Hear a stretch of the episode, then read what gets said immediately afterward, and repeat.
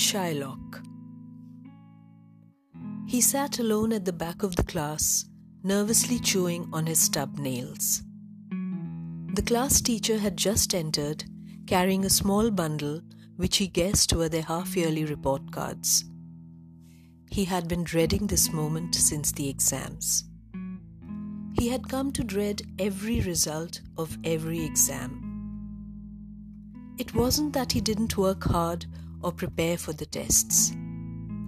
It was just that no matter how hard he tried, the letters would jumble together in his mind, creating an unintelligible mix. The maths problems always remained elusive. The chemistry formulae stubbornly thwarted his attempts to remember them, and the laws of physics made no sense. He had come to believe that no matter how hard he tried, he would never be good at any subject.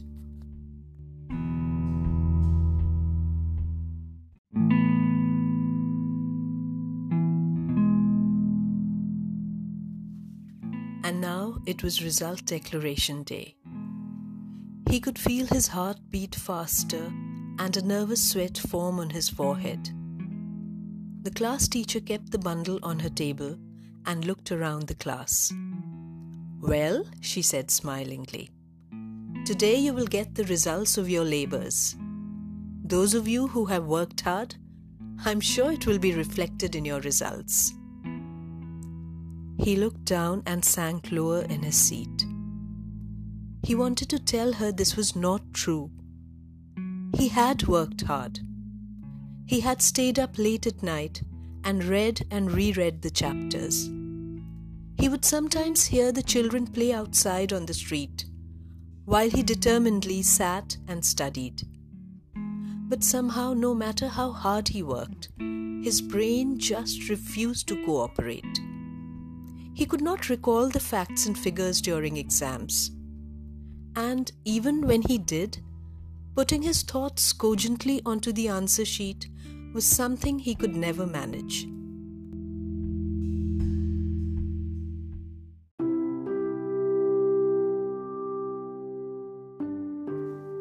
The teacher started calling out the names. The first was Nakul, as always. Tall, an athlete, and always first in studies, too. The class teacher patted him on his back and said a few words in praise. Then she called out the name of the student who had placed second. And so the report card distribution continued. Third, fourth, the first ten, the first twenty. He furiously bit his nails, wishing for the ordeal to end soon. The teacher had finally distributed the report cards of those who had passed in all the subjects. She held around 10 or 12 more reports. She started with those who had failed only one subject. She had kind and encouraging words for each boy. Finally, his name was called. He slowly walked to the front of the class, hanging his head down. He quickly glanced at his report card. Four red marks physics, chemistry, maths, and geography. The teacher looked at him kindly. You can talk to your parents about staying back from school, and we will help you with some individual attention. Did you study for these exams? she asked gently. There was no censure in her question. He wanted to reply, but no words formed. He took the report card and slowly trudged back to his seat. His face red, his head bowed, as he imagined the pitying looks from all his classmates.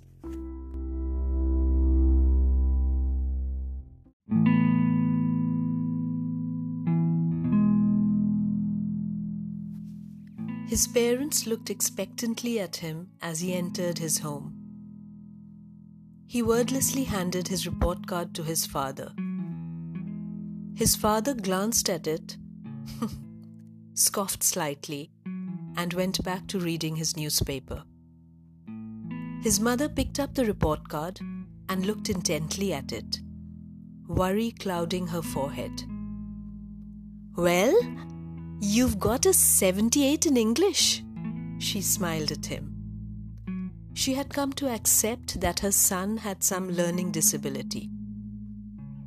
Yes, he replied softly. The teacher said my answers were original and my essay was very imaginative. Um, she said I would have scored more if my spellings were better, but I. He trailed off. Go change and come for lunch his mother told him, gently brushing his hair away from his forehead. He trudged to his room and closed the door behind him. He sat on his bed quietly, his head bowed, feeling listless and dejected. As he heard his mother call him again, he quickly ran his hand over his eyes as tears threatened to make their way down his cheeks.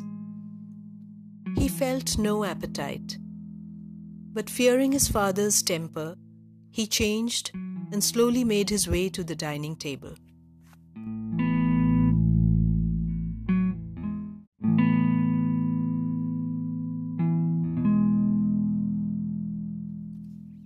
The family ate quietly.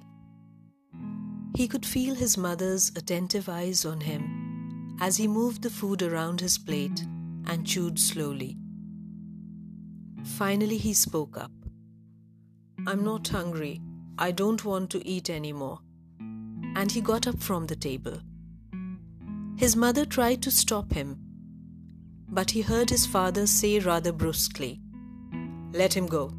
He could do with losing some weight anyway. He sat on his bed and sobbed softly. He knew he had put in a lot of effort for these exams. He just couldn't figure out what more to do.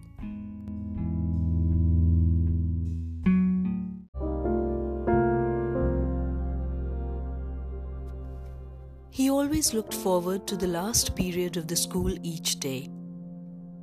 This time was devoted to preparing the school team for an inter-school cultural fest. Some of the teachers were involved in preparing dances, others songs, still others tutored the students for elocutions and debates. He was not on any of the teams. It had never occurred to him to volunteer for the selection trials for any of the events.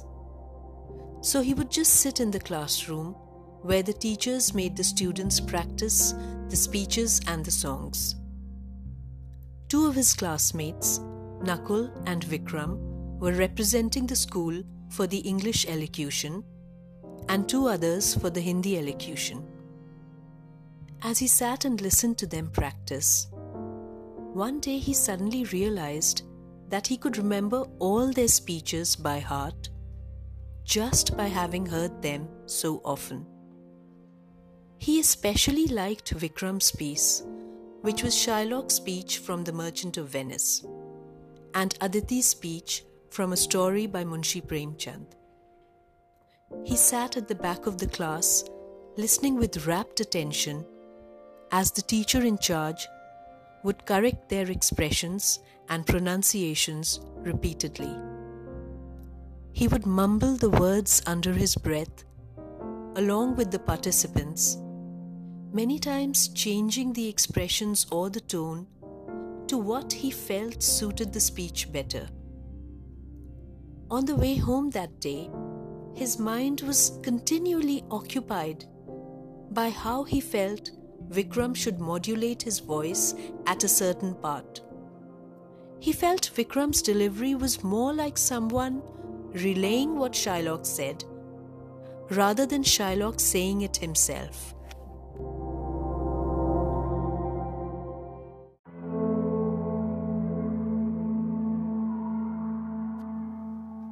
On reaching home, he shut himself in his room and stood in front of the mirror and slowly started to recite Shylock's speech. As he recited it again and again, he could feel himself changing.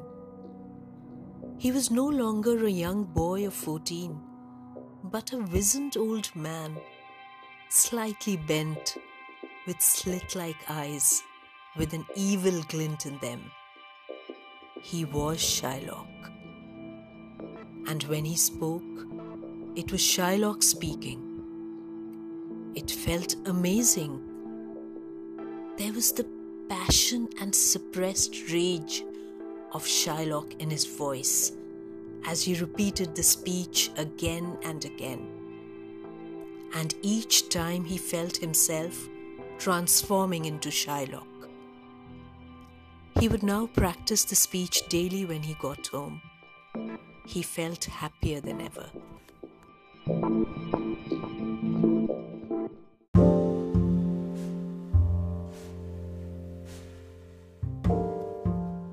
Just a week before the competitions were to start, he learnt that Vikram had suffered a fall and would be unable to participate in the cultural fest.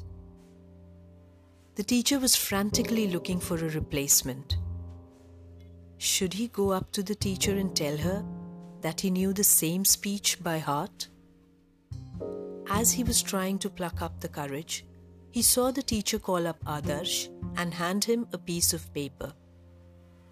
He listened intently as Adarsh assured the teacher that he had learnt the speech by heart. His heart sank as he saw Adarsh come forward and deliver Shylock's speech in a loud theatrical voice.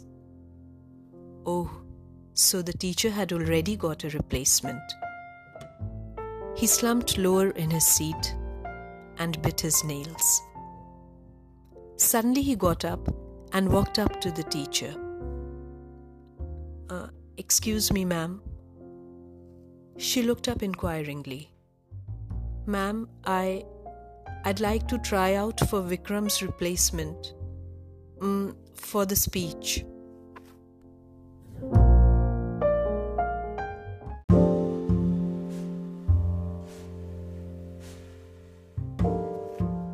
Adarsh, Nakul, and the teacher all looked up at him in surprise. He had never come up and spoken like that, much less express a desire to be on the team. He was one of those students who came to school each day and went back unnoticed. Well, I'm not having any trials now. There's no time for that. I have just chosen Adarsh because he was the third best in the interclass competitions.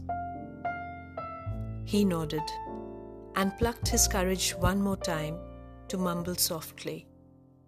But, but, ma'am, if you could please just listen to my speech once. The teacher shook her head. Have you prepared any speech? Yes, ma'am, the same one, Shylock's speech. she scoffed. Do you think you can deliver it better than Adarsh?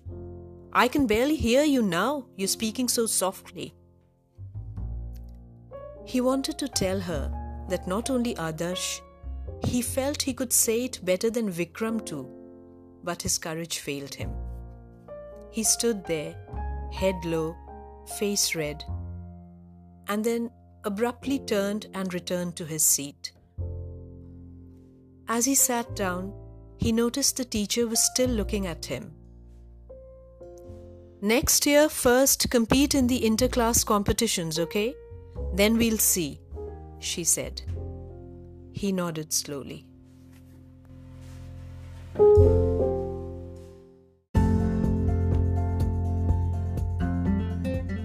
Okay, then, friends. See you next time with the concluding part of this story. Till then, take care.